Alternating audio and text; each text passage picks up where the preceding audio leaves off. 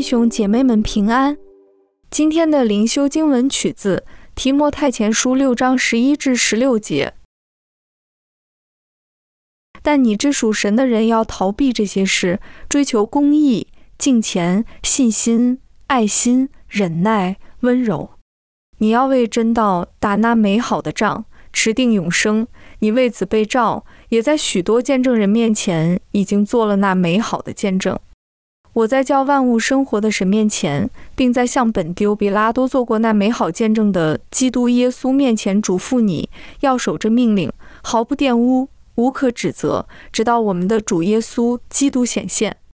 到了日期，那可称颂、独有全能的万王之王、万主之主，就是那独一不死、住在人不能靠近的光里，是人未曾看见，也是不能看见的，要将它显明出来。